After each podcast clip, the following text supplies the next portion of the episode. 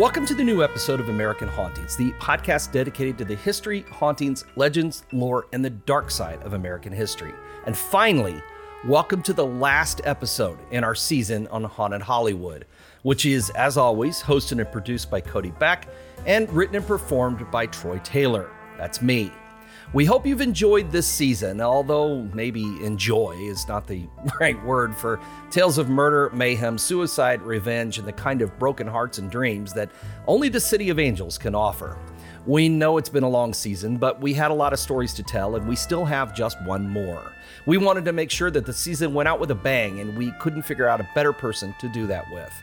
But if you somehow have ended up here without listening to everything that came before, we'll encourage you to go back to episode 70 and start from there.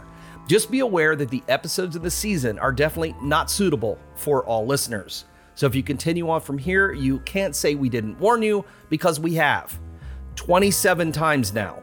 So let's get the last party started.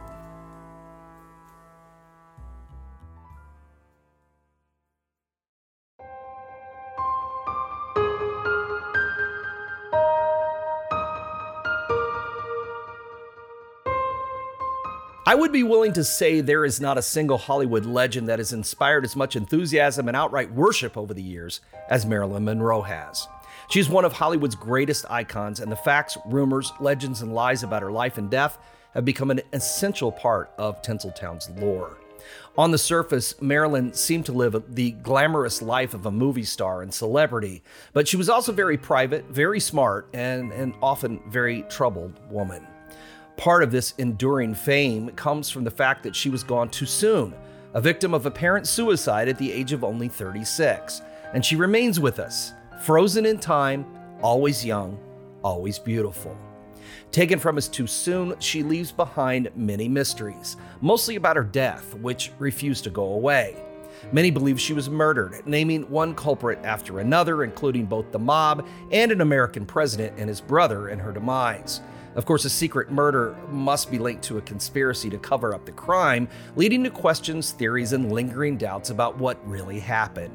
And thanks to this, the death of Marilyn Monroe just might be one of Hollywood's greatest unsolved mysteries, and may provide the reason why her ghost continues to linger in Hollywood today. She was born Norma Jean Mortensen on June 1, 1926.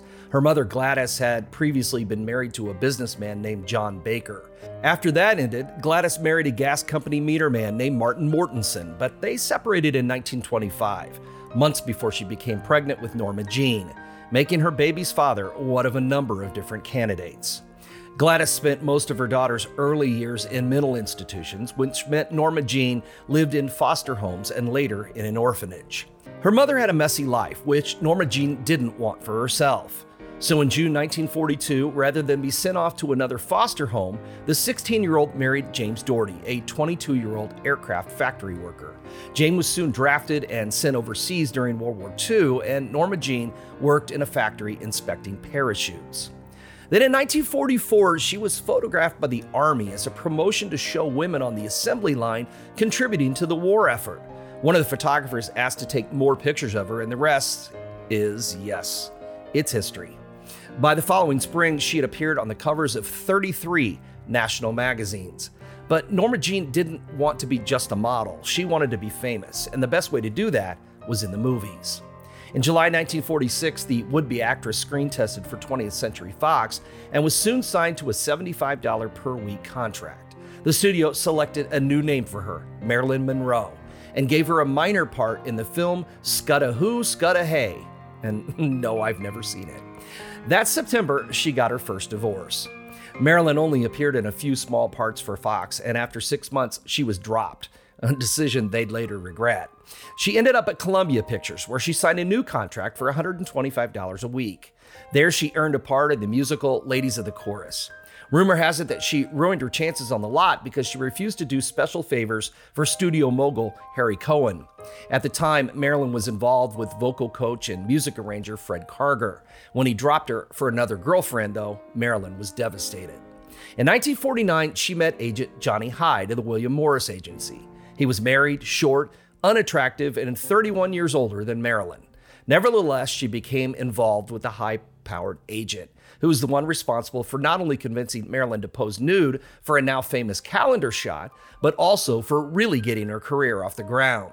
Her first major role came in 1950 in The Asphalt Jungle, which earned her great reviews. This was followed by All About Eve and many others. Johnny Hyde died in 1950, but by then Marilyn was doing it all on her own. She was back at Fox, and they had groomed her to become the studio's next blonde bombshell. It was all very exciting, but it wasn't perfect, at least as far as Marilyn was concerned. Her rapid rise to fame had stoked her many insecurities, which made her temperamental on and off the set. She was now a marquee attraction and used her newfound power to reject many of the projects the studio tried to push her into, especially those that made her look like a dumb blonde, a part she hated. She asked for more substantial roles, but her requests were ignored, which increased her frustration and added to her lack of self confidence. In 1952, Marilyn met and fell in love with Joe DiMaggio, the most famous baseball player in the entire country at the time. That same year, she began filming Niagara with Joseph Cotten, a film that would establish her stardom, although Gentlemen Prefer Blondes with Jane Russell made her a legend. On January 14, 1954, Marilyn and Joe were married. The wedding made headlines all over the world, but the dream romance was never going to last. Joe was a jealous type who thought that Marilyn was going to drop out of the movie business and become a housewife, something she was never destined to be. Well, in the fall of 1954, they separated and were later divorced, but remained friends. And as we'll see later, Joe never stopped loving her. Her personal crisis over, Marilyn's stardom continued to grow with the release of The Seven Year Itch. It was perhaps Marilyn's most iconic film, and even those who've never seen it can immediately recognize the scene that includes a white dress and a subway grate. In early 1955, against the studio's wishes, Marilyn went to New York and joined the Actors Studio, intent on becoming known as a serious actress. While there, she renewed her acquaintance with playwright Arthur Miller, and the two of them began an affair that would later lead to marriage. To Marilyn, Arthur represented the serious theater. She was much more attracted to his keen intellect than his looks. Marilyn returned to Hollywood in February 1956 after a year long absence to film Bus Stop. She earned solid reviews for the picture, which prompted her demand for greater control over her films, wishes the studio ignored because she was difficult on the set. As her conflicts with the studio bosses intensified, she drank more and was soon taking prescription pills. Marilyn sought relief from her problems by getting married again. She returned to New York in June, and she and Arthur Miller were married on June 29th. She hoped that this kind, older, and intellectual man would help her to deal with her growing problems. But a few months later, Marilyn suffered a miscarriage. It was followed by two more in 1957 and 1958. And during this emotionally draining period, she flew to England to star opposite Sir Laurence Olivier in The Prince and the Showgirl. It was an unhappy shoot, and the film failed with both audiences and critics. After London, though, she bounced back. She returned to Hollywood to make Some Like It Hot with Jack Lemmon and Tony Curtis, and it would become a favorite of all of Marilyn's films for millions of her fans. Marilyn seemed to be on top of the world, but once again, behind the scenes, she was falling apart. Her unhappiness and sorrow over her miscarriages caused an increased dependency on prescription drugs, especially sleeping pills. The drugs badly affected her work. She was often late in arriving on the set and was unable to remember her lines. In 1960, she began seeing Dr. Ralph Greenson, the so called psychoanalyst to the stars. As was common during this time, he relied heavily on prescribing barbiturates and tranquilizers, usually both, to accompany his therapy. One got you up in the morning, the other put you to sleep at night. In July 1960, Marilyn started filming The Misfits. The movie was based on a short story by Arthur Miller, but while on location, he and Marilyn lived in separate quarters and barely spoke. The entire set was tense. Marilyn managed to turn in an exceptional performance, even though she was taking so many pills that refills had to be flown in from her doctor. The shoot was also marked by tragedy.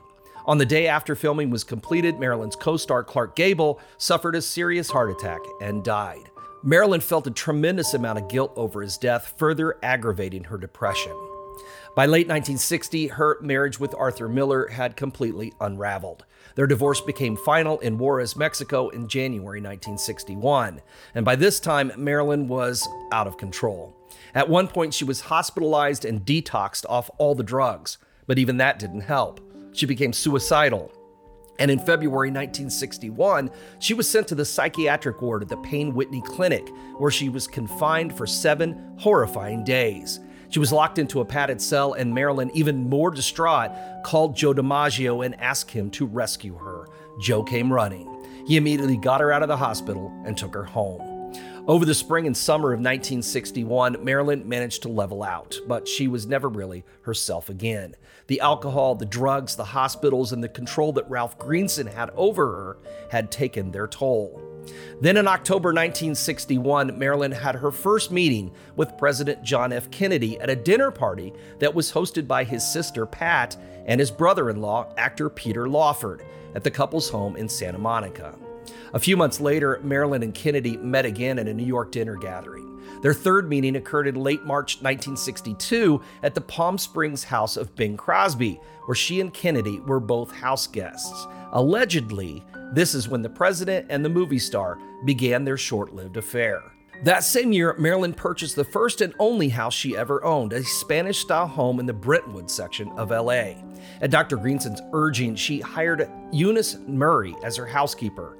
Murray called herself a nurse but had no training nor any official credentials. It's thought that Murray was simply a spy for Greenson, who continued to have more and more control over Marilyn's life. He saw her daily whenever she was in Hollywood.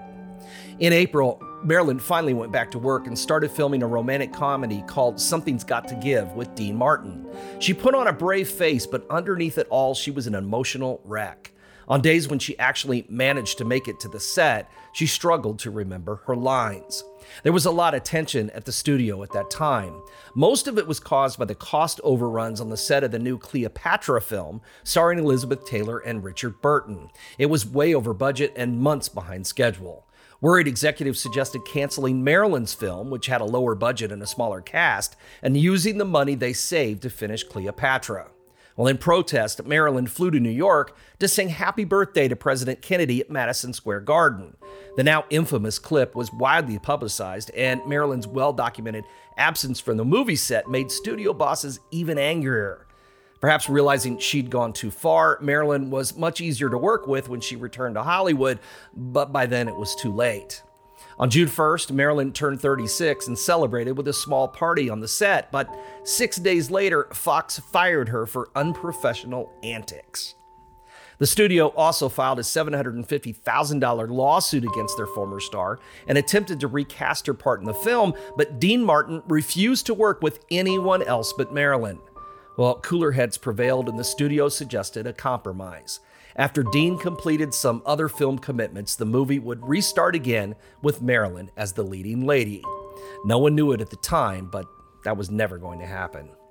In her downtime, Marilyn contemplated some other offers and took a couple of short trips to New York and Mexico City. On August 1st, she signed a contract for $250,000 to finish filming Something's Got to Give. It looked as though things were finally settling down in Marilyn's life, but that wasn't the case. On Saturday, August 4th, 1962, Marilyn was at home all day. Her only guest was her publicist, Pat Newcomb. Later reports would claim that Robert Kennedy, the president's brother, visited the house that day, but there's no proof of that. Around 5 p.m., Dr. Greenson came over for their usual session. Then, around 8 p.m., Marilyn went to her bedroom and took the telephone from the hall into her room with her. She made several phone calls that night, including one to Joe DiMaggio's son, Joe Jr., who'd recently broke up with his girlfriend. Marilyn had called to console him. She also called Peter Lawford to cancel a dinner invitation. Marilyn allegedly said to Lawford, quote, Peter, I don't think I'm going to make it tonight because I don't feel well. Will you say goodbye to Pat and to Jack and to yourself because you're a nice guy? Lawford supposedly became concerned about the goodbye portion of her call and wanted to rush over to check on her, but was advised not to. As the president's brother in law, it could generate adverse publicity for everyone if there actually was something amiss. Lovely people, right? But Peter genuinely cared for Marilyn, and while he didn't go over to her house, he did continue to try and check on her that night. After being unable to reach Marilyn, he called her agent and he called the house. Eunice Murray answered the call at 9:30 p.m. and said that the telephone extension was still in Marilyn's room, so she must be fine. She always placed the telephone outside her room at night. She had trouble sleeping and didn't want it to be disturbed if it rang. It's unknown how many other calls came into or were made from Marilyn's house that night. The telephone records for the night of August 4th mysteriously disappeared after being obtained by the authorities from the phone company. According to the official count of Marilyn's death, Eunice Murray noticed a light shining under her bedroom door at about midnight. She later changed that time to 3:25 a.m. The police were not called until an hour after that. But it gets even weirder. Eunice Murray first claimed that she had called Dr. Greenson at midnight because she was worried about Marilyn. She later changed that time, but Peter Lawford, who was still calling, claimed that he'd been told Marilyn had died around midnight. Her attorney, Milt Rudin, also said he'd been told she died around midnight by Dr. Greenson himself. What we do know is that at some point, Greenson told Murray to go outside and look into Marilyn's window because she was not answering when Murray knocked on the door. She said that her view of Marilyn on the bed looked, quote, peculiar, so she telephoned Dr. Greenson and asked him to come over. When he arrived, he broke one of the glass panes of the bedroom's French doors and entered her bedroom. Marilyn seemed to be unconscious. Greenson then called Marilyn's personal doctor, Dr. Hyman Engelberg, who pronounced Marilyn dead at the scene. Either a short time or an hour later, depending on who's telling the story, the police were summoned to the house. When LAPD Sergeant Jack Clemmons arrived, he found several people at the house, including the two doctors and Eunice Murray. Clemmons later said, quote, it looked like a convention and added something, quote, wasn't kosher. Clemmons noted that he found Marilyn lying naked, face down, and at an angle on the bed in the sparsely furnished master bedroom. He said that her arm seemed to be reaching out for the nearby telephone. An empty bottle of sleeping pills was found next to the bed. There were 10 to 14 other bottles on the nightstand, all of them containing prescription medicines of various kinds, all of which had been prescribed by Dr. Greenson. Marilyn's body was taken to the Westwood Village mortuary and the house was sealed and placed under guard. Later, in his own writings about that night, Sergeant Clemmons recalled that Eunice Murray was running the washing machine when he arrived. It was in the middle of the night, and she had just found her employee dead, which made washing clothes seem like a very odd thing to do. When he asked her about it, and well, about anything that happened that night, he noted that she acted strangely and was evasive with her answers. Detective Sergeant Robert E. Byron, who arrived on the scene a few minutes after Clemmons, also wrote in his report that Murray acted oddly. He wrote, quote, it is this officer's opinion that Mrs. Murray was vague and possibly evasive in answering questions pertaining to the activities of Miss Monroe during this time. Conspiracy theorists have used Murray's behavior that tragic night as proof there was something inappropriate and fishy going on, and that perhaps the housekeeper knew more about it than she was letting on. But I'll let you decide that for yourself because her story isn't over yet. Marilyn's body was later taken to the county morgue, where Los Angeles County Deputy Medical Examiner Thomas T. Noguchi conducted the high profile autopsy. Noguchi would later claim that because of his youth and relative inexperience, he made several mistakes in the case. He also went on to claim that he was pressured by his supervisors to sign an autopsy report that attributed Marilyn's death to acute barbiturate poisoning, ingestion of overdose. It was ruled a suicide. Oddly, though, no traces of barbiturates were found in her stomach, her intestines, or in her liver. After the body was released by the coroner, Joe DiMaggio came to Marilyn's rescue once more. He flew from San Francisco to supervise the funeral arrangements. Marilyn was buried at Westwood Memorial Park, where for the next several decades, red roses were delivered to her crypt each week, courtesy of DiMaggio. Joe died at the age of 85 in 1999, and until the day he died, he regretted losing Marilyn and told his friends that he had hoped to remarry her. Reportedly, not long before his death, Joe told his attorney and friend, Morris Engelberg, quote, I'll finally get to see Marilyn again. Marilyn was gone, but she was not forgotten, and she certainly was not allowed to rest in peace. Many refused to believe she committed suicide, generating controversy and conspiracies that continue to this day. The most popular theories claim that she'd been silenced to protect the reputation of the Kennedy family, or as revenge against the Kennedys, or something worse.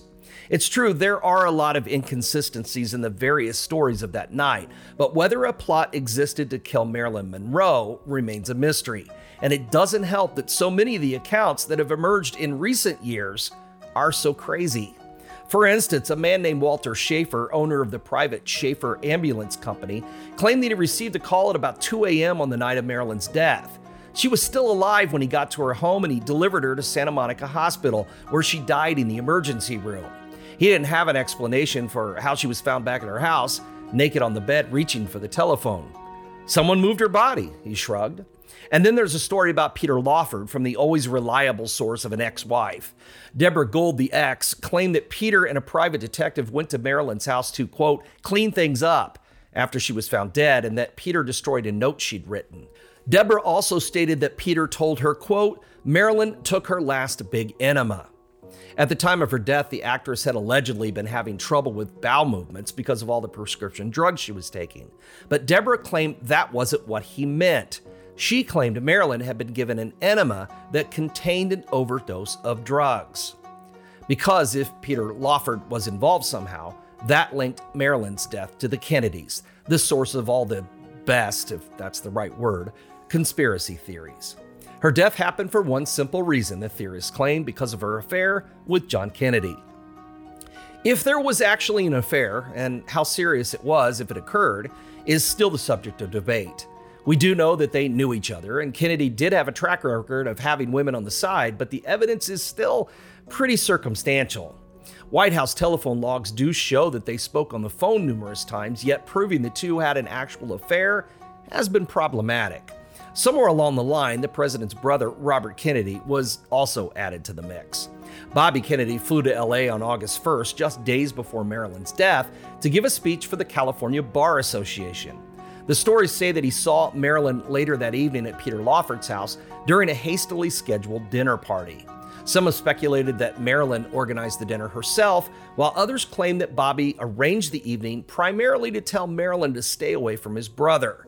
But it didn't go as planned, and Bobby ended up sleeping with Marilyn, which complicated the situation even further.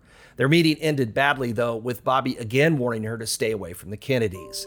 That forced Marilyn, who was already emotionally distraught, to threaten to expose the contents of a diary she kept, contents that allegedly contained some pretty unsavory information regarding her affair with the president and about the Kennedys' collusion with organized crime. Which brings us to the other most popular theory. This one claims Marilyn was killed by the mob. The Kennedys did have ties with organized crime that dated all the way back to Prohibition, when Joseph Kennedy was building his fortune with bootlegging. It's also claimed that during the 1960 election, the mob put their muscle behind John Kennedy, especially in Chicago, to ensure that he won the presidency. In return, they were given assurances that mob activities would be untouched during the Kennedy administration. But by 1962, it had become painfully obvious that the Kennedys had no intention of keeping up their end of the bargain. In 1960, for example, a mere 19 organized crime figures had been indicted. But within the first two years of the Kennedy administration, 121 mafia bosses were indicted by the Attorney General, who just happened to be Robert Kennedy. That left the mob with only one solution to get the Kennedys out of the way. They tried to do this first by revealing the president's messy affair with Marilyn, then arranging her death so that the Kennedys appeared to be involved, and finally, and we are not getting into all of that, killing John Kennedy in Dallas with Lee Harvey Oswald as a patsy. A patsy who was then killed in a parking garage by Jack Ruby, a Chicago strip bar owner with ties to the mob. But listen, let's not get down that rabbit hole. The mob's plan, if there was a plan, didn't really work out though the possible connection between Marilyn and the Kennedys would not really become a part of popular culture until long after almost everyone involved was dead. And the only reason we started talking about it at all was because of Norman Mailer's biography of Marilyn, which was published in 1973. In most versions of the conspiracy, Bobby Kennedy was Marilyn's actual killer, or at least he ordered it to be done. It wasn't until Mailer's book that people began to theorize that Marilyn had an affair with Bobby too, and that her involvement with the Kennedys is what led to her death. Mailer was savaged by the critics for his claims, which are, of course, pretty mainstream today, but weren't back then. When Mailer said that he thought it was more likely that Marilyn died from an accidental overdose, he was asked why he felt the need to bring the Kennedys into the whole mess. His reply, quote, I needed money very badly. If there really was some sort of conspiracy involved with Marilyn's death, a more obvious one would involve her analyst, Dr. Greenson. He was the one who provided Marilyn with her drugs, and on that day, he had brought her a new prescription for Nembutal, a sedative used to treat insomnia. When the crime scene was examined by police detectives, the bottle of pills was empty. All 50 of them were gone. Those who believe that she committed suicide have suggested she simply swallowed all 50 of them. And yet, why were there no traces of the drugs in her stomach or intestinal tract? If she took all those pills, she would have had to administer them, all 50 of them, rectally. Yikes. She could have done this on her own, but if she was trying to kill herself, it seems more plausible that she would have just swallowed them. So if they went up her rectum, someone else likely did the dirty deed. But why? What did he have to gain from Marilyn's death? Well, I don't think he probably had anything to gain. I believe that Marilyn died of an overdose, but I don't think it was suicide. I do think it was an accident, though, likely involving Eunice Murray and by extension, Dr. Greenson since he'd gotten Marilyn to hire the untrained nurse in the first place, and also because he was the one giving her all the pills. I think all the odd time lapses, strange stories, and bizarre things that Murray and Greenson did that night were all to cover up Marilyn's accidental death and their part in it. But who knows? I'm not an expert, and there have been hundreds of books and articles written about Marilyn's death, and so far, no one has been able to solve any of the mysteries that are linked to it. What it boils down to is that Marilyn's death was strange and possibly suspicious. On the other hand, she had been plagued with mental and emotional issues all her life, just like her mother had. She didn't deal with her fame very well, and she'd had bad luck with relationships. So it's also possible she decided to kill herself, or, as I suggested, maybe it was just an accident. Who knows? Maybe someone did kill her for any of the reasons alleged by the numerous conspiracy theories, or maybe it was for some other reason altogether. No one knows, let's face it, no one's ever gonna know. And maybe that's the reason, as listeners to this podcast know, Marilyn's ghost is still said to linger at so many places in Hollywood. Like Valentino, she is a very well traveled spirit. Perhaps the most likely spot to find her ghost is her former home in Brentwood. Rumor has it that her spirit was encountered many times in the room where she died, including by another troubled young woman who lived in the house, Anna Nicole Smith. Before her own early death, she claimed to frequently see and feel Marilyn's spirit in the house. One of the most famous locations where Marilyn's ghost has been encountered has been at the Hollywood Roosevelt Hotel. A hotel employee named Suzanne Leonard was the first to encounter Marilyn's spectral image in a mirror that was hanging in a hotel office, but she hasn't been the last. It was later learned that that mirror once hung in Marilyn's favorite suite, which she often used when she wanted to escape from the pressures of her career.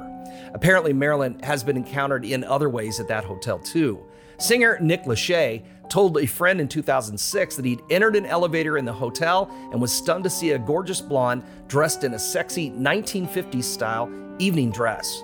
When he pressed the button for his floor and then turned around for a better look, the woman had vanished. Lachey was convinced that the phantom was Marilyn Monroe. Marilyn has also been reported at a getaway spot far from LA in Lake Tahoe. Lakeview Cabin number three was Marilyn's favorite place to stay at the Cal Neva Resort, a resort also frequented by Frank Sinatra, whose ghost has also been spotted there at a bungalow he owned in the early 1960s. Back home, though, Marilyn's ghost has also been seen in her crypt in Westwood Village Memorial Park. This haunting is reportedly connected to Joe DiMaggio's weekly delivery of roses to her grave, which ended with the slugger's death in 99. Other admirers still leave flowers and other items at her grave today, but it's Joe's roses that Marilyn specter allegedly waits for. A number of people claim that they have spotted her as a filmy cloud hovering nearby as she waits for her roses to be delivered to her tomb. Truth, fiction, or wishing so hard for something to happen you imagine it does? Who can say? Whatever the answer, Marilyn seems to have left an impression on Hollywood in more ways than one. Thanks for listening to this season, guys. I know the episode isn't over yet. Cody and I still have a little talking to do before it all ends, but I just wanted to say again for myself, thank you for your patience with this season. I hope you've enjoyed it and that you've had a lot of fun with it, and I hope you'll stick around to see what we've got coming up next. Thanks.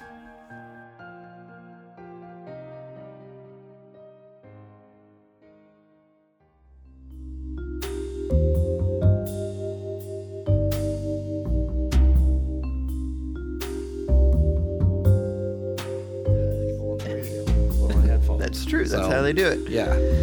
Oh, fuck. Okay. good? Yeah. All right. On that note. Yeah, on that note, thanks for tuning into the American Hauntings Podcast, the show where we discuss history, hauntings, legends, lore, and the dark side of American history. We are now we're ending This season the end. five of the podcast, Haunted Hollywood. I'm your co-host Cody Beck, and with me is my co-host, author, historian, crime buff, and the founder of American Hauntings, Troy Taylor. It's kind of the end. Um, as it turned Oh, God. out, well, no, remember, he knows this. He's pretending he doesn't. But um, as it turned out, I had a few stories that I could not fit. Oh, oh, okay. Yeah, yeah, yeah. No, no, no. I, I'm not adding anything. so boy, I had a we're we're just attack. gonna add those last few stories onto uh, for Patreon extra shows. So they'll have some that'll carry them a little later into the year. Thank God. on Patreon. So, but yeah, and then you don't have to do anything with them. I'll I'll take care of them myself. Uh, hold on. I'm gonna- you know I'm gonna have You'll to have to edit edit them, but you know I'm gonna send them to you. You don't have to Perfect. talk on them. So, um, and oh, and just as a bonus, Uh-huh. As one of these Patreon bonus episodes, uh-huh. there will be an Orson Welles ghost story. Oh my God. I finally tracked one ah, down. jeez. And I thought, you know what? I cannot, even if it's not a long one, I cannot pass this You up. can't not do it. No, I can't. Not at gotta not give the this people point. what they want. No, I got they- not at this point. they So, annoyingly I can't want. believe this has been all this time we've drugged this out. We really Ah, I love an old Orson Welles. I know you do. Oh, and well, you know what makes it even better? What? We're No. recording this. I know. We're recording this on October 30th. Yes. Do you know what October 30th is the anniversary of? The War of the Worlds radio broadcast by Orson Welles. Oh. Okay. So, yeah. Nice. You know, you should do a a bonus lot. episode just on that. Or did you already do that? Well, I was actually going to do that as part of the bonus Uh-huh. episode. That's a cool The- story. Yeah, the, a little bit about War of the Worlds and some of his other stuff, and then ended up with the ghost story. So, gotcha. yeah. So all right, it will be in a it will be a Patreon episode. I so. will, So if you guys unfortunately, want to hear listen. it, you're going to have to sign up for Patreon. So, I which a lot of people have this month. There has been a lot. Yeah. Yeah. It's frightening. It's, to it's a that- spooky season, man. Yeah, it is. It is. They're trusting us. They are. well, like you said, it is. Um, I mean, we are at the end. Uh, the, it, We are. Uh, you know, Yeah. of I mean, October. technically, they're going to hear this on the second, so Sure. it's as close to Halloween as we could get it planned out. But yeah, we are. the season was so damn long. Oh God! Well, you know, I guess we could have flip flopped our movie episode from last week, but uh, You don't I fuck with want to. tradition. That was fun, man. Yeah. so those are always fun. yeah, we got a lot of. And we'll have another one about We'll that. have another one in Yes. toward, before the end of the year. I saw antlers. I know you did. I know. We haven't And talked we, about We it yet. will talk about it because Okay. we haven't. I'm I'm afraid I'm not gonna. I, I'm gonna try. Everything's Uh-huh. just been so busy. I'm gonna try to see it before. Yeah. I, I want to get it onto my list one way or the other because Sure. I got a lot of stuff on my list. I know you're gonna want to talk about it. Yeah. Oh, I know. I'm sure. So Mm, we can save that. awesome. Um, well, I know you got well, you got a, you have multiple things going on even tonight. I know. But uh, a lot of people think that everything kind of ends once Halloween's over. That's not the case. No. What's what's up for the rest of the year and for, we- for well, next year? I mean, well, as far as coming up for the rest of this year, Yeah. um, a lot of stuff that's already full. Yeah. so every weekend between now and Christmas, I'm still busy. Every weekend. That's awesome. Um, I have Thanksgiving weekend off. That's it. Okay. Um, I know. So, but yeah, we did we did add a River Road tour uh, for the 19th of November, which is I added day before yesterday, and it's uh, over half full already. Mm-hmm. Nice. Uh, but that's uh, our friend Sam's birthday, Uh-huh. so she's going to be back in town. So I said, well, we might as well do a River Road tour. Might as we did one for my birthday. So, uh, but yeah, it'll be uh, it'll be fun. And so then we've got our Spirits of Christmas thing on the 11th of December, which uh, that actually isn't sold out, but it's getting close. But then we've already posted stuff for the new year. I mean, Dead of Winter's already up. We've Mm-hmm. got all kinds of dinners, River Road tours, all through the winter. And people think, why would I want to take a ghost tour in the winter? Because that's the best time. that is true. It's better than now. Yeah, it's chilly, but winter is ghost season. I mean, it's Mm-hmm. really not. I mean, despite what we all think, it's really not October. I know we've talked about this before, but to the the ancient people and even to Victorian era, I mean, Mm-hmm. 150 years ago, Halloween was the the kind of the end of the year kind of thing. You know, Yeah. the next day was always like the New Year's, and it was just the the beginning of like the dark season.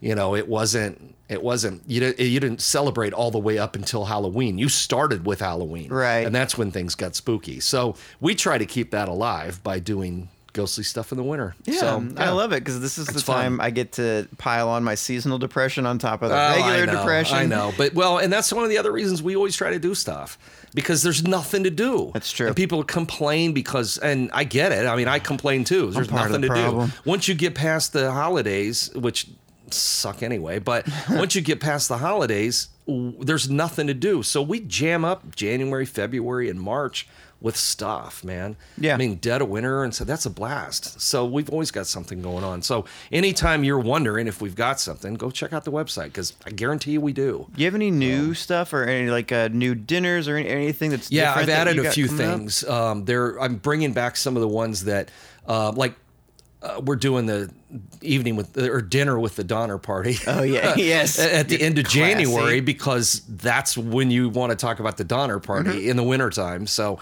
we did bring that back, and you know we've got some more of the St. Louis Exorcism, the uncensored ones coming up. Oh, yeah. and uh, I added one for in February, which is uh, Evening with the American Witch, which is just um, you know it's going to be Salem witch trials, and witchcraft stories, folk Uh-huh. magic, all that kind of stuff. So that'd be kind of fun because it's a different you know, witchcraft in America, the, the legendary, the history of it is a little different than Europe and that kind of Yeah. thing. It's a lot more rootsy and a lot more, you know, um, related to areas and things. It, it, will be it'll be fun. It's uh, it, I've been putting that together and I'm looking forward to that one. So yeah, so I have been adding some new Mm-hmm. things, um, and I've got a new book coming out which I'm not going to talk about yet. Of course you do, yeah.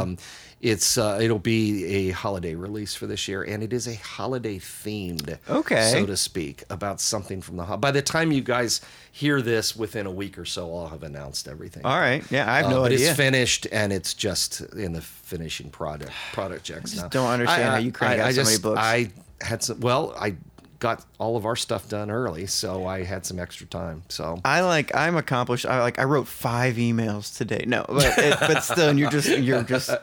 I wrote a book books this out. morning. Uh, yeah. No, I, no, not this morning. Gosh. So- All right. Well, uh, not to stroke your ego anymore, but let's get into some listener reviews Oh, sure, of people that uh, like the podcast and like what we're doing. This Oh, one, yeah, I know, right? um, it's a nice change. This one is titled "Even Better in Person." It's from oh boy, Coca Chip. I don't know why you try to. I know it's I and I also I just can't gibberish. I just yeah. can't. No, this one probably not makes the, sense. not I just the can't read emails. I mean the the, names. No, I know. I just Yeah. can't read too. Um, this says living in the St. Louis area. I've read and owned many of Troy's books. I found the podcast two years ago. It gets better with every season. I appreciate the depth of research done for his books and this podcast. I was fortunate enough to attend the River Road tour this weekend and greatly enjoyed the evening. Troy couldn't nice. have been nicer. I've been a fan of his work for years. They Oh, say well, that was nice. They say you should never meet your heroes. Not sure about that. I was very pleased to meet Troy. Thanks for all that you do, Dan. It's just somebody going out of their way to Yeah, call you nice. Wanted yeah, well, you know, I I, I can't be, highlight it. I can be nice. Um, You're a nice guy. I'm okay. Um, my thing, my my thing with a lot of times with those the the in person things is that I'm I'm a I am a moody individual. Uh, but I Uh-huh. do enjoy doing those. Yeah. And, you know, I, I tend to reflect back what you get. If somebody comes up to me, you know, a Karen complaining about something, they're probably not going to be my favorite true. people on the tour since we haven't even left yet. But, Yeah. you know, I do remember Dan actually. So, and we had a really good time on that tour. Well, that was that's he. awesome. He came the, the week when the twins were here. We had a really good time. Oh, yeah. yeah. That's that awesome. with that weekend, we had a couple of tours that weekend. So, yeah, it was Great. fun. Well, yeah, I told you. I told you I left a wedding last night at the best man speech. Yeah, I was like, I'm yeah. done with people. uh so I totally get it. uh, this next one, this last review is titled "Haunted Hollywood." It's from Paranormal Six Six. See that Hey, one? That one, one. nailed All it. right. Nailed it. Says I love this season with like a thousand exclamation points. um, I loved hearing all the ghost stories from Hollywood. I'm gonna hate it when it ends. I've been a paranormal investigator for over Cody is too. He's, Oh my God. crying over it. uh, I've been a paranormal investigator for over 35 years. I've listened to many podcast shows throughout the years. I usually get bored with most of them, except for yours. I'm hooked, you guys. Uh, keep up, keep the good episodes coming. That's from Paul. Um, yeah, I wonder like what it is about when people say like you know I get bored with podcasts or whatever, especially things about paranormal. What is it about? Ours. It can't be the host and No, our, our dynamic. not. What is it that people keep coming I back for? What do I we have think that's it's different? The, I honestly, I think the the main thing is is the, the way that we break it in half. yeah, that's you get the best of both worlds Um, Yeah, I if you think so, choose, kind of. You can do whichever one you want, or or do both, and that was always what we said we wanted to do. We didn't want to. I mean, if we had a, if we were doing a, a movie podcast, then it would be us just sitting and, and talking, Shooting the shit, yeah. But because we do something with a history behind it, have doing it the way that we do it. And I like a lot of podcasts like that too. I like both, um, but I wanted uh, what we did to be both. Mm-hmm. Do you, listen know? to other podcasts that do what we do, where it's like a scripted monologue and then a breakdown? Because I don't. No, I don't either. Now don't. that you mention it, um, most of the stuff on my list, um, the stuff I regularly listen to in my show library is mostly it's either people talking about horror movies Mm-hmm. or you know it's someone telling a story of a crime story or Yeah. whatever or it's um, you know like a, a dramatized i listen to some Yeah, of yeah, yeah. those too but I really love those I audio guess dramas. i'm looking at stuff here and i really don't think that i listen to anything It's either like be- those. there's got to be more out there It's I'm that sure, but- scary thing of we either have a very novel idea or it's really, it's it's really stupid, and that's why people don't That's why do no one has it. Yeah. Yeah. Oh man! Well, are you ready to dive Sure, into the sure. last episode The last of episode. the regular I am ready. season? Yes. Okay. I told everybody. I said I'm not going to give any spoilers, but we're talking about um, the sus- suspicious death of a blonde bombshell, and I'm not talking about myself. Every- Right. every- everyone laughed because it was classic comedy. Um, I'll be here all week. Ugh, yeah, I'll be here all week. Um, on you said on the surface, Marilyn seemed to live like a glamorous life. She's like the epitome of, I guess, you don't really know what happens behind closed doors, Sure, kind of sure, sure, thing. yeah. And I think she really sums up a lot of what we talked about this Hollywood season. You know, and and people, um, I, I think it takes a special kind of person to handle fame. especially that kind of fame. I think. Yeah. and, and it to be, you know, to want something different than what she has, uh, and only because I think she enjoyed what she did, but she wanted to be a serious actor, and no one would take her seriously Yeah. because blonde bombshell.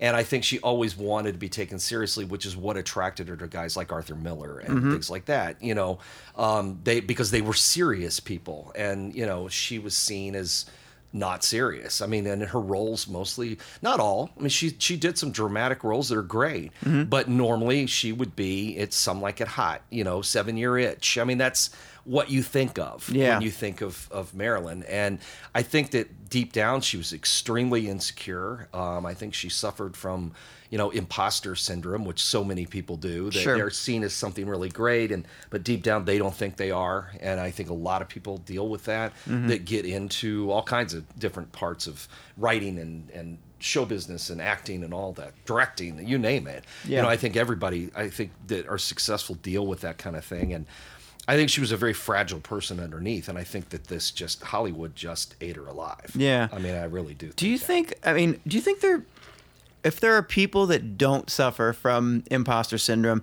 are they just like sociopath, narcissistic type? I don't like I feel like everybody. I think does. most people who have any kind of success will. You have to, that. right? You have to because if yeah, if not, you are yeah, you're deranged. Yeah. Um, I wonder why everybody feels least- so alone. Like I, that, that, that I don't know. the only person Well, going because through people that. don't want to talk about it. Yeah. They don't talk about it much. And but I mean, if you don't, then you're Mickey Rourke. You know, I mean, Sure, So yeah. it, who just you know continually thinks they're like the greatest thing to walk the earth. There's always going to be that. There's always those people too, and and the entertainment industry breeds those kind of people as well. You know. Mm-hmm. Yeah. So No, I think it goes both ways. That's a good point. Uh, born Norma Jean Mortensen, June 1st, 1926. Uh, Norma Jean was a great hardcore band back in the day. I'm pretty sure that's probably where they where they took that name. think so. Uh, her mother, G- G- uh, Glad, not Gladys. Gladys. It is Yeah, Gladys. Gladys, okay. yeah. Um, spent most of her daughter's early years in a mental institution. Uh, Norma didn't want a messy life like her mother had, so at 16 she married instead of being sent away to another foster home. That's got to be like terrible, kind of like. That- what a great choice. choice, you know? yeah. Um, and that's that's something, and it's completely off topic. Sure. but not um, As we do. But yeah, well, when I was writing about what happened to all the the children that survived the Donner Party, because that was mostly the children who survived, and all of these girls who lost their parents, they're stuck in California. They're What are they gonna the do? 1840s. They're look how far they are from home. What are they going to do? It can't. There's no way to get home. Hmm. So a lot of them just ended up either if you wait were taken in by a family, they got married at Yeah. 14, 13 years old, and some of them had horrible lives Ugh. because of it. You know, and this is the same kind of thing. She just marries this guy who seems like a nice enough guy, and because it's better than going to another foster home. I mean, that's that's horrible. So that's the, that's the kind of choices you want to Real have. Sophie's choice. Yeah, Yeah, no she's kidding, uh, man. she's eventually photographed on the assembly line, contributing to the war effort. Um, I could totally see her on some posters for this. Oh kind yeah, of well yeah. I've seen the pictures yeah. Yeah. that they used for the magazine, and you know then she started doing the the, the you know some of the not I would say pen up stuff, but that came later. Mm-hmm. Uh, but some of the photos and stuff she did, and I, I'll be honest with you, I think that she was the prettiest Mm-hmm. when she still had red hair, young. Oh, okay. You know, just with a big smile on her face when she didn't have to. All she had to do for the camera was smile. Mm-hmm. She didn't have to be Marilyn Monroe. Marilyn Monroe, Mm-hmm. and um, it's um, they're pretty amazing to see a lot of her old pictures and Yeah. realize that you know what a cute girl she was and how happy she looks in those, and then to think about how things turned out because I mean she was so young when she died, you Right, know? right. and it's just I don't know I I feel this was one that I wanted to end this season with because I've always just felt so bad for her. Sure. You know, and she's just one of those people that you just can't help but think she just got it used and abused by everybody. You know, Mm-hmm. from the doctors to guys she dated. I think honestly, I think the only guy that and I think I made it clear how I felt about Joe DiMaggio in this Yep. episode. I think this is a good dude and I think he really really cared for her, but I think that she wanted things Joe didn't Mm-hmm. and vice versa Sure. and I think that it just wouldn't work out. But he stuck with her forever to the end of Sent her life. he stuck and- with her even after she died, right? But I mean, he when she needed help, all she did was call him. When she got put in that mental Oh, right, institution, right, right. All she did was call, and he man, he showed up and cleaned house, man. I Yeah. mean, he was pissed. I bet. he got there and took. He just got her out of there, and wasn't it? I mean, he was Joe DiMaggio, Right, man. I right. mean, he was the exact. He was the sports equivalent of Marilyn Monroe at the time. Uh-huh. I mean, they were the top A of power their fields. couple yeah, kinda oh, thing, yeah, yeah. absolutely.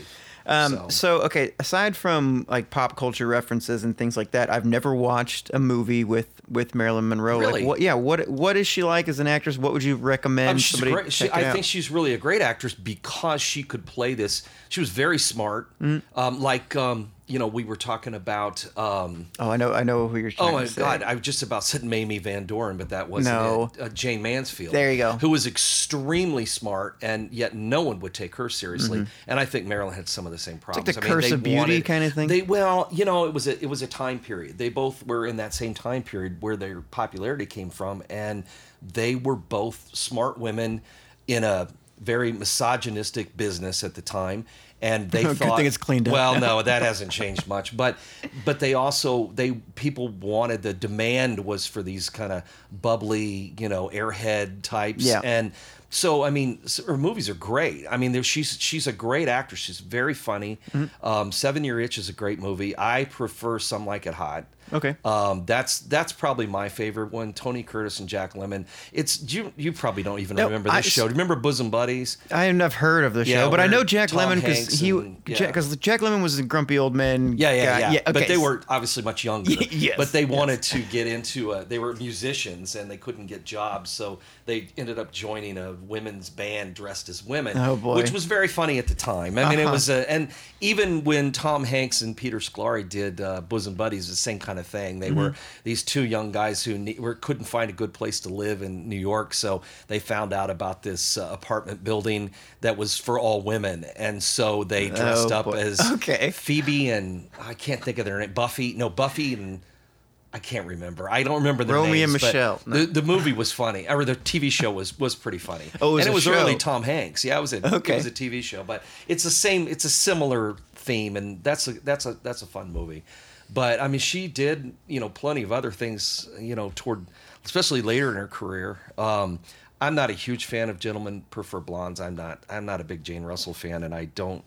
Um, and it's a little too musical for me. But that's the one you said made her a legend. It did. It did. And it it really put her on top. You know, some of her early stuff didn't wasn't seen until later. Mm-hmm. You know, but yeah, it's um I, I think that if you get a chance, sit down and watch um, you know, Bus Stop or um Some Like It Hot. That's the one I would recommend Mm-hmm. Okay. for a for a first timer on Marilyn Monroe. It's Okay. just, it's just a good movie. And Fair I think enough. you I think you'd enjoy it. You you get Yeah, a lot yeah. of laughs out of it. So Okay. yeah. You mentioned earlier um, she and Joe didn't really seem eye to eye, so they, they get married, but it wouldn't last. What? Okay, what is it about I don't know if it's just the the guys at the top of their field or whatever, but they marry these women who are ambitious as hell, and then they think, oh, they'll settle down and be something completely but, different. But that was the stand. That was how things worked at the time. Even with women at like the top of their matter. game, It didn't Oh, okay. matter. This was an era in American history, maybe world history, but I can speak to American history, Sure. where women were expected to be housewives, stay home, have kids, take care of the house. That was the standard. That's what people expected. Mm-hmm. Because let's be honest, that's what most people did at the time. Sure. When you got married, you know, the you could live on one salary back then. It's Ah. not like now. In the 1950s, you could live on one salary. Um, you'd have the man who goes to work each day. You know, they have a nice car, a nice automobile. They've got a nice house. White he picket goes fence. to work, white picket fence, goes to work, comes home with the, you know, goes to the ad agency or whatever, like Right, Bewitched, right, right? right. Um, goes to work, comes home. Um, you know, his wife has a martini waiting for him when he comes in the door in his slippers and the newspaper. got And the apron he on sa- Yeah, he sits down in the living room God. and reads the paper, kill and me. she makes dinner and you know makes sure the kids did their homework, and you know that's that was idyllic American life. Yeah, Leave It to Beaver 1940s kinda stuff. 50s. Exactly. Yeah. Ex- Leave It to Beaver is a perfect example of what that was like, and like I said, even Bewitched, and that was the '60s, Right. but it was the same kind of thing. I mean, I know we're talking about you know Samantha the Witch, Yeah, but yeah, I mean yeah. just the idea of it. You're Right. You know, watch Mad Men. You know, if you watch Mad Men, that's you get a lot of that, and then that's when things. But that's a show about the shifting of society where Mm-hmm. the women started to no longer just be secretaries anymore. Yeah. You know, and this was the same thing, and I think he was raised very traditionally, you know, in an Italian household. Um, remember too that you know at this during this time period, it wasn't. It was getting better, but you know, Italians were still, um, um, you know, not. Well, they weren't. They weren't white. They weren't all white. Mm-hmm. Right, You know, right, I mean, Dean Martin, uh, Frank Sinatra. These are the guys that started to kind of cross that line into people seeing them as, as you know, entertainers that were not, you know. And then so you got DiMaggio, who's you know slamming, battering, whatever the hell his nickname was. Right, right, You're right. talking about Joe, and he's, you know, he is the top of his field, and people started to see Italians as different. And, you know, Mm-hmm. this was a time period that was starting to change. But he grew up in a household where his father worked and his mother took care of the house. Yeah. So that's what he thought it was going to be like. And it wasn't. I It mean, you wasn't. talking about Marilyn Monroe, it's not that going to be that way. She has a career of her own, and it just did not did not fly. Right. And it was at that point that Marilyn started to kind of balk at a lot of the things the studios wanted to. And, Yes. Oh, you know, by going to New York and joining the actor studio and Yeah. stuff, it's like that is not what they wanted. They wanted her to just be this bimbo actress, and she wants to be a serious actress, and that's not what they wanted out of her. And you talk about so with the, with the personal crisis kind of over. That's when she appears in Seven Year Itch, her last iconic film, the one with the white dress and the Mm-hmm. subway grate. I wanted to tell you a story when I about that's gross. when I lived in New York, um, I so I had eleven roommates. I think I, I Right, told I you this, but that, yeah. um, eventually my office got moved from Manhattan to Brooklyn, so I had a much longer commute. Yeah. and uh, I would have to walk in the rain and the snow all the time.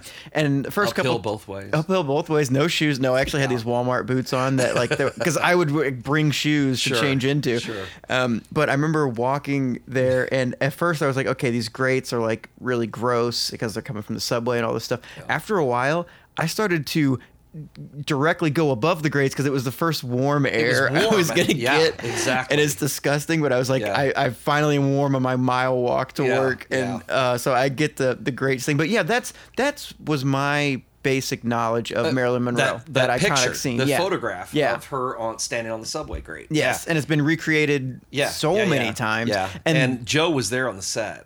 Oh, was okay. not happy. Oh, He come on, did Joe. not like that scene. you can't date a hot girl know, and get mad about know, hot girl I shit. know. and so it just you know Yeah, uh, that's, that's uh, she moves to, like I said, moves to New York City and joins the Actors Studio in 1955. Reunites with Arthur Miller. Did he do Death of a Salesman? Yes, oh, that's Arthur Miller. Okay, all right, okay. That's the my one little yeah, I, well, factoid. um, the, the uh, Death of a Salesman and the Crucible about Salem witch Oh, okay, that's yeah. him too. Okay. I mean he's he obviously wrote other stuff, but Sure, but I that's- mean that's those are the ones that mo- come to most people's mind. Right. Uh, she films Bus Stop in 1956 in Hollywood, gets solid reviews. Uh, she wants to get greater control over her films, which is denied denied, causes conflicts with studio bosses. That's when she apparently starts drinking more and taking mm. more pills. Never a good combination. No, it's not. And far too common for times back then, especially Yeah. when people have like a Well, doctor. especially in Hollywood. You Yeah. know, the studios just set you up with the studio doctor and they just prescribe anything you Good need. to go. As Judy Garland, how well that worked out filming Wizard of Oz. Oh boy! Did Look, you here's did you a watch? handful of pills to wake up every day, and here's a and make sure you lose weight, and here's a handful to Go to sleep. Go to sleep, and we'll start over again tomorrow. Honestly, hasn't changed so No, much it as really an assembly hasn't. line. No, you're right. Adderall and Ambien. yeah, Yeah, it really hasn't. Um, right. She eventually has three miscarriages, which I'm Yeah. sure also fucks with her mental health Sure. and, and everything else. She films The Prince and the Showgirl. It bombs. Uh, then she films Some Like It Hot, like you said, with Jack Mm-hmm. Right. Lemmon and Tony Curtis. Becomes a, a favorite for millions of her fans, including you, apparently. My favorite of her movies. But behind the scenes, she's falling apart. Um, the miscarriages and things like that, prescription drugs, sleeping pills, badly affected her work. She's late. She can't really remember her lines. Um, gets hooked up with Dr. Ralph Greenson, like we're talking about, the so-called psychoanalyst to the stars. Did we talk about him in a different episode? Oh. no, or there's just been, sound there's so many of them. so many people like him. Okay. over the last year in these episodes. Got it. Okay, okay. Uh, July 1960, she filmed The Misfits. It was not pretty. Uh, the day after filming completed, Clark Gable suffers a heart attack and dies. Yeah, no kidding, right? And it's not a bad movie, but um, and that I believe. Now I could be wrong. Don't I'm not. Don't quote me on this. See, you, you, you know. People can look things up. You used to be able to just make things up. Yeah, but oh, now you can't. back in the day, the I'm good old kidding. days. Yeah, but I think I think that was her only nude scene. Oh, okay, is okay. In the Misfits, I Got think. it. I'm not going to Google that later. It's fine. Um, and uh, so, like you said, she gets committed, becomes kind of suicidal, locked up. Joe DiMaggio comes in to the rescue. Yeah. Um, it's again, it's it's um, I don't know. It's upsetting to see just uh, people Just struggling with their yeah, people people Yeah. struggling with their mental health, and to see that even people who might seem like they have everything, like they don't, you know, or they're just as susceptible to these terrible things as as we are. Uh, this next section I have titled "Hail to the Chief." Uh, so this is October 1961. Marilyn has her first meeting with uh, John F. Kennedy.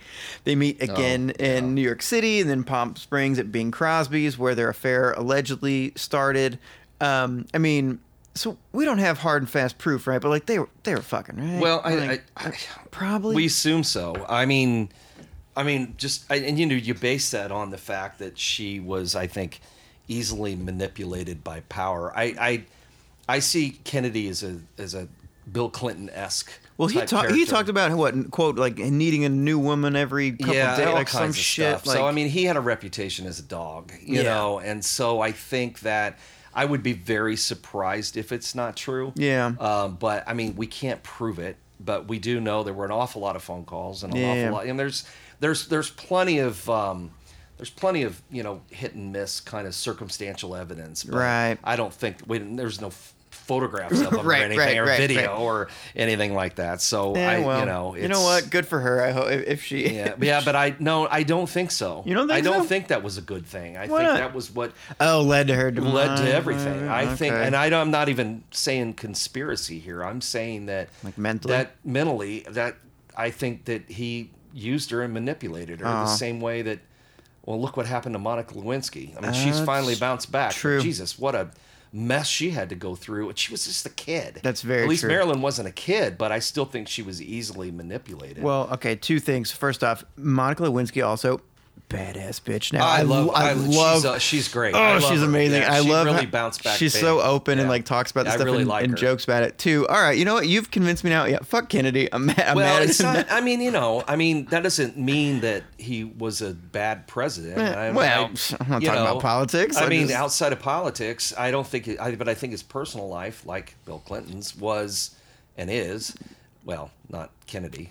I was gonna say, but, wait. um, but I think his personal life was a mess. Yeah. and Well, he probably hurt got more away people. With, he got away with stuff his whole life. Yeah. He came from a rich, wealthy family from, you know, grew up in Hyannis, Massachusetts, and they're, you know, they're blue blood Kennedys, and they could do anything. Well, Didn't one of them actually get away with murder? like- yeah, they've got, yeah, literally got away with murder. They, I wasn't well, gonna say and it. then there's old Ted with the girl for the drowned. And we could go on and on, and we don't need to. I'm just saying Yeah. that the Kennedys were a train wreck too. sure. So, and I think that they sort of, I think Marilyn was collateral damage. Oh well, that's, that's my opinion. I was just happy she landed a president, but now that you explain it that way, yeah, I don't see um, it as yeah, I don't see it as something good. Well, damn. Well, I'm okay. I, you know what? I'm walking it. I'm walking back the jokes. I'm walking back the jokes. Uh, the studio stressed out about the cost of Cleopatra and wanted to cancel Marilyn's film with D. Martin. with Dean Martin, right? And which seem, I guess nowadays, like looking back, obviously you have you know hindsight and all that, but it's like, wait, you want to like cancel this thing that?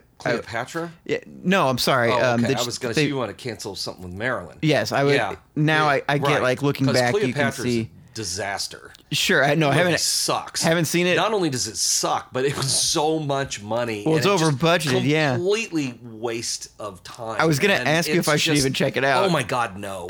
It's so awful. It's just one of those big costume drama things. It was just a, I mean, it was just a vehicle for Elizabeth Taylor and Richard Burton, and who were both way too old to be playing those characters Okay. even then. And uh, it's just, it's an awful film, and it's a, it was a disaster. Good to It know. lost so much money. I bet. I bet. In protest, she flies to Marilyn, flies to New York City, where she sings "Happy Birthday" uh, to Kennedy in the now infamous clip, which made the studio bosses even angrier.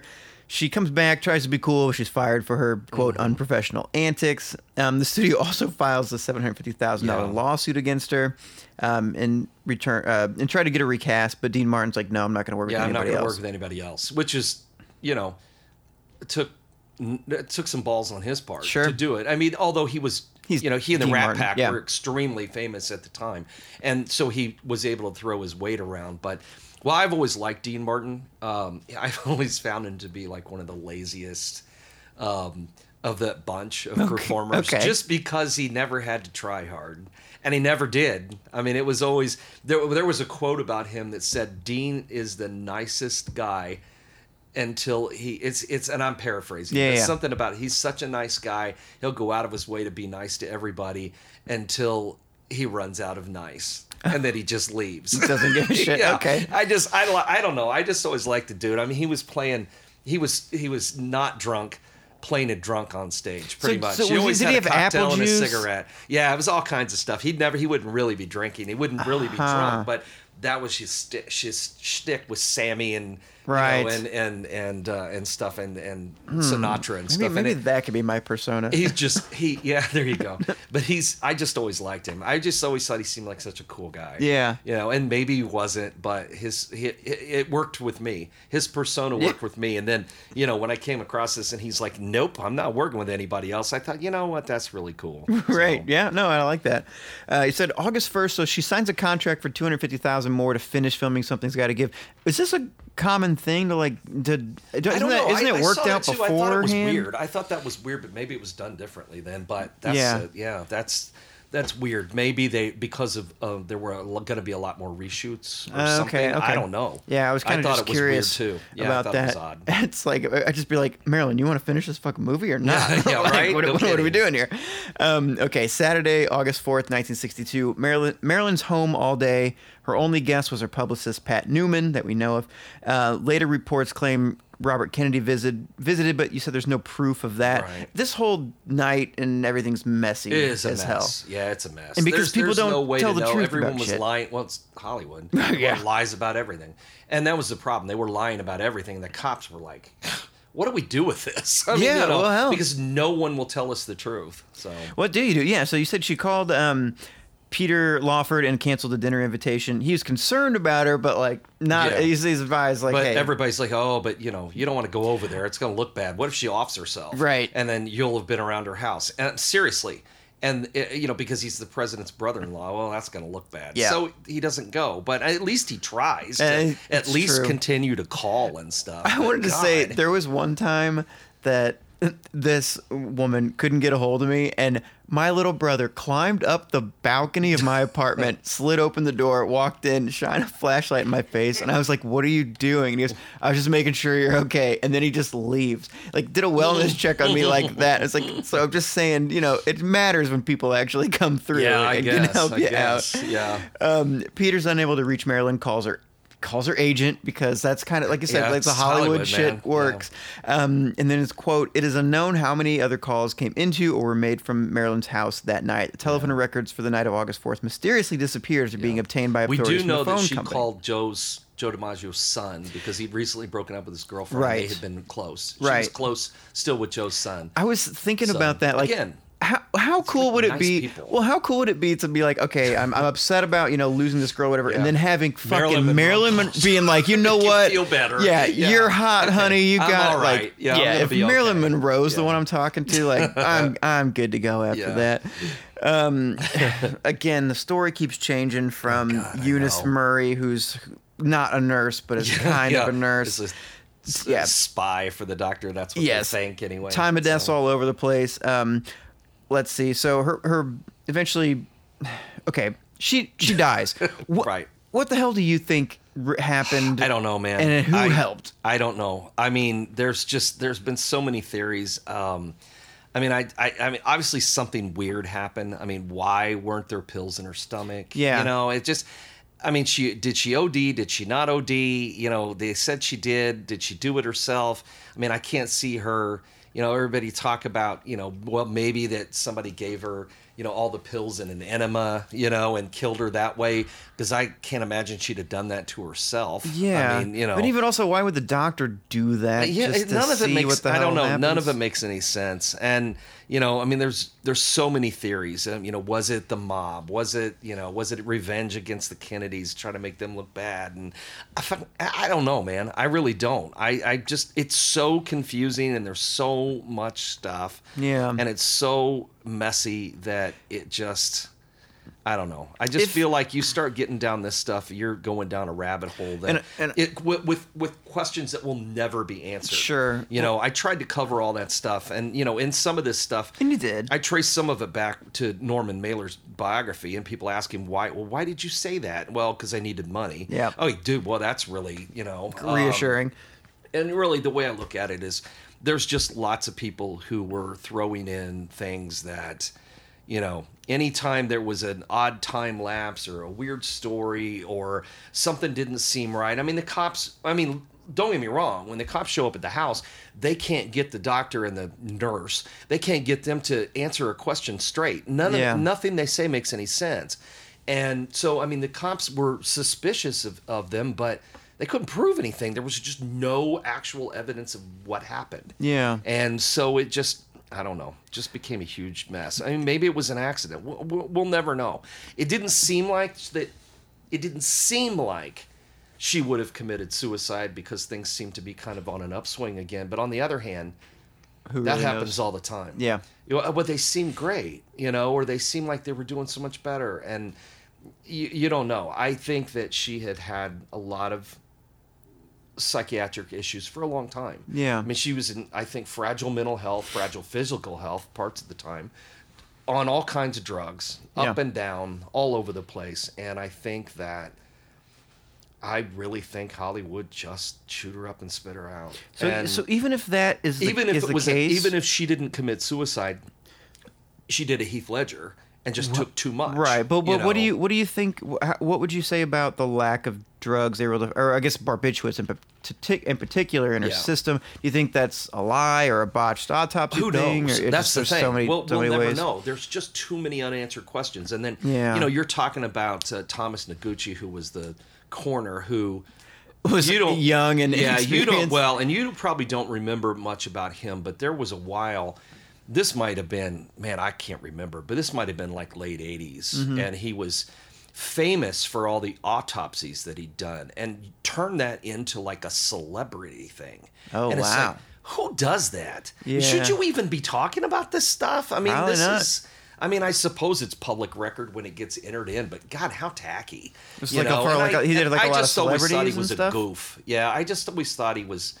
I don't know. He just never seemed reliable to me. But I, he, I maybe I was just turned off Mm-hmm. by by him turning doing autopsies on celebrities like Belushi. And So he's like the Marilyn coroner to the yeah, stars yeah, and it's shit? Like, God, what is wrong with you? You know. Ah. Um, but I mean, he, and he's always got excuses about about especially about oh I was just starting out about Marilyn's Right, autopsy. right, right. So that's a disaster. Nobody knows where the phone records are. I mean, there's just a it's just a mess. Yeah. It's, and I don't think we'll never get to the bottom of it. I don't care every time a book comes along or movie comes along or whatever that oh they're going to answer the question dude that's like trying to tell, tell me that you know who jack the ripper was no one knows Yeah. no one's ever going to know i'll know when i die Sure. and then i'll find out that none of it was true probably but um and this is going to be the same kind of thing we're, we're never going to know what really happened there's Yeah. just no way to solve this And it's- just isn't And it really seems like um, I know you didn't want to dive into the mob stuff. It just seems like if the Well, I mob mean- wanted to connect it, it would they Yeah. probably would have done a better seem- job. Yeah, well, mostly because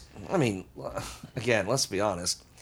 Mob guys are not exactly criminal geniuses Oh, for the true. most part. That's I mean, true. that's a Okay, that's I mean, most of the mob stuff is a is a don't talk shit on the mob yeah, right, now. But Oh, most fuck. of their stuff is a is a is a club and stick kind of method of crime, which means that they're just kill you if you get out of the way. Right. Would they really go to a, some elaborate scheme like this? I mean, that's something like the CIA would do around this time when they're you know trying to blow up exploding cigars on Castro and stuff. I mean, Yeah, you know, yeah. come on. And so, you know, this elaborate scheme of making it look like the Kennedys were involved. I mean, they weren't going to do that. If they wanted her dead, she'd be dead. If they wanted to kill the Kennedys, they'd have killed the Kennedys. Yeah. And, and well, maybe they did. Maybe you know? they I mean, did. you know, so Somebody maybe did. somebody did.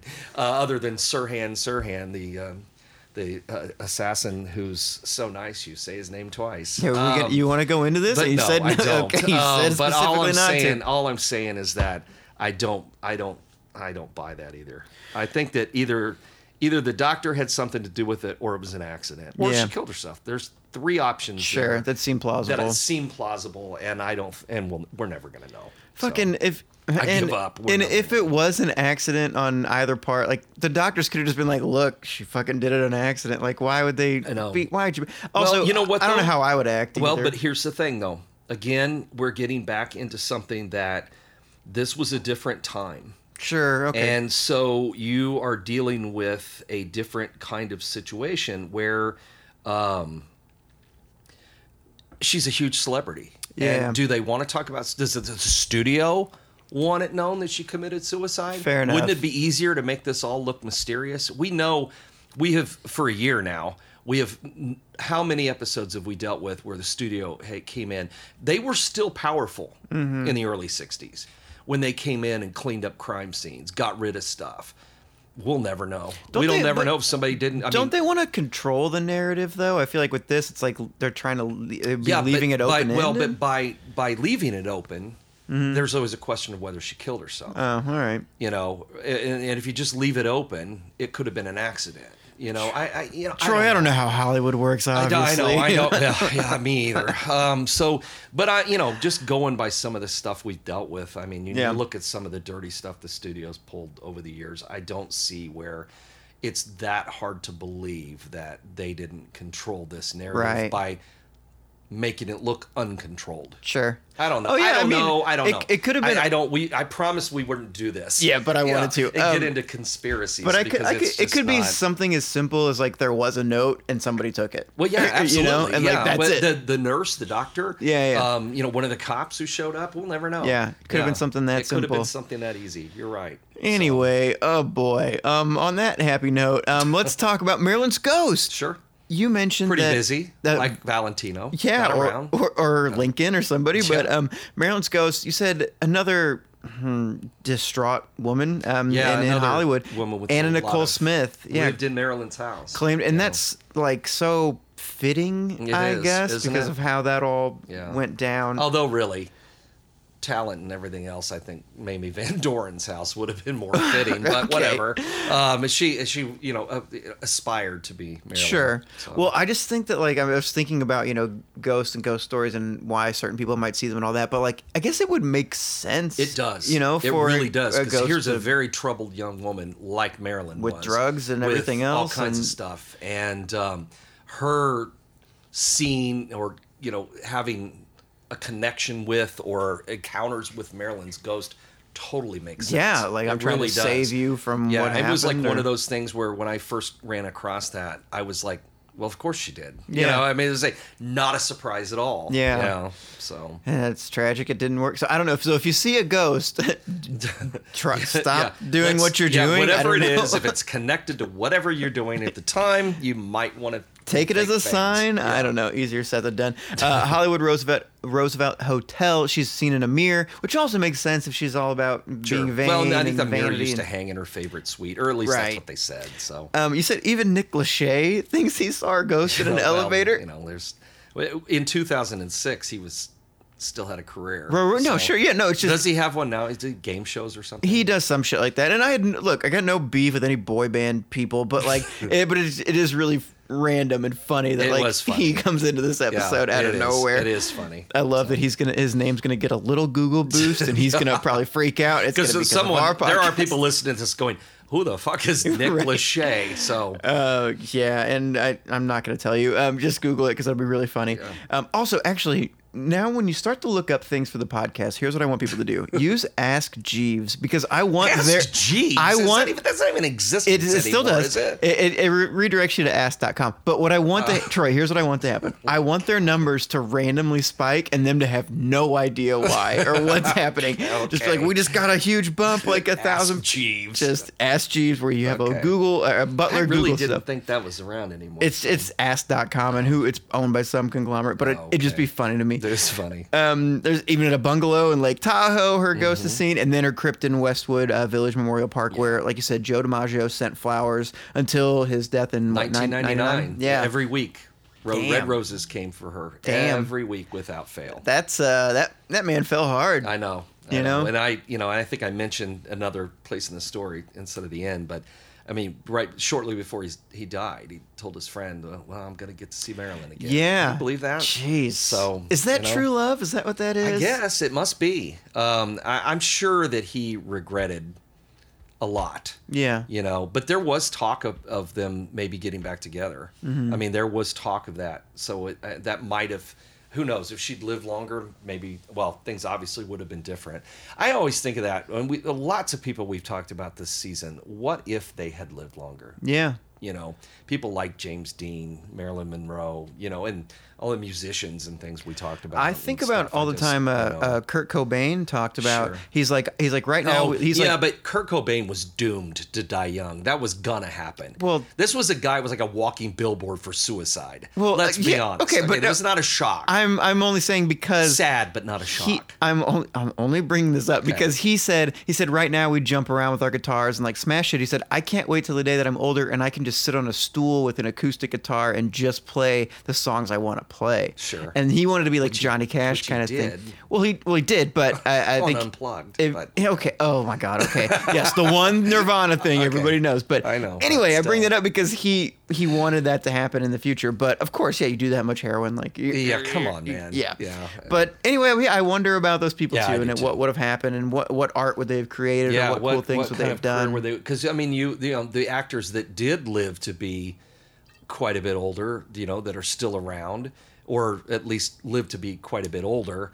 You know, some of them did great things. Some of them didn't. Did nothing. You know, didn't really do anything. Retired early and moved on.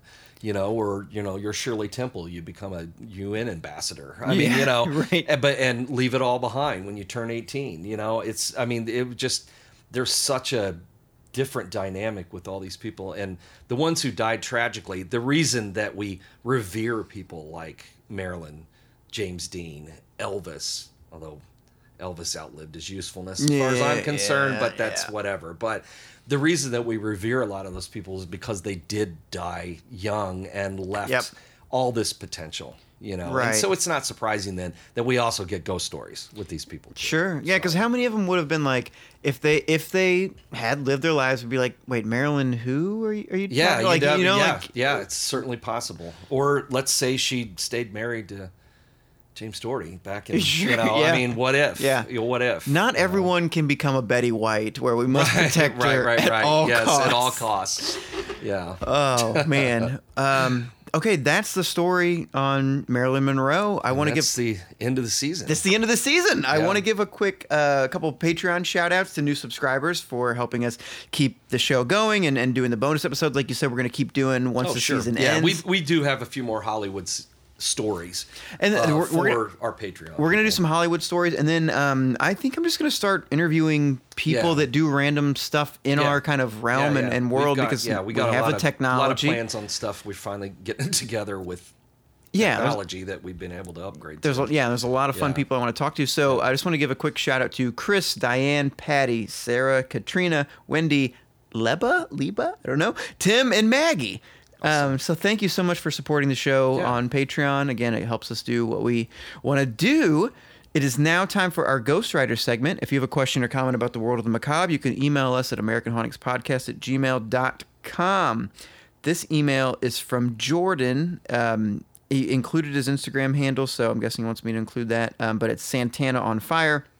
The email says, first and foremost, love the pod, even season one, in parentheses. uh, longtime listener, sometimes emailer, Instagram commenter, tagger. Honestly, your podcast is the podcast that got me into podcasts. I'm so sorry. Um, and now, now I listen to them more than music, reserving music mostly for my vinyl collection. Actually, use a semicolon here in the correct way, and I appreciate that because so obviously someone not much smarter than we are. much, dude, I have no idea how to really use one.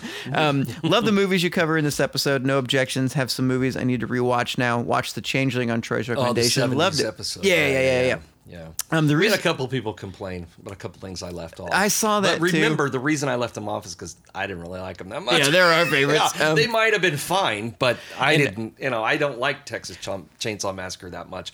I re- I see it s- for what it is. But and uh, let me. I want to let people in on a little industry secret here. So when BuzzFeed writes a uh, an article, the top ten um, horror movies in the 1990s, they leave off one or two of the biggest ones Mm-hmm.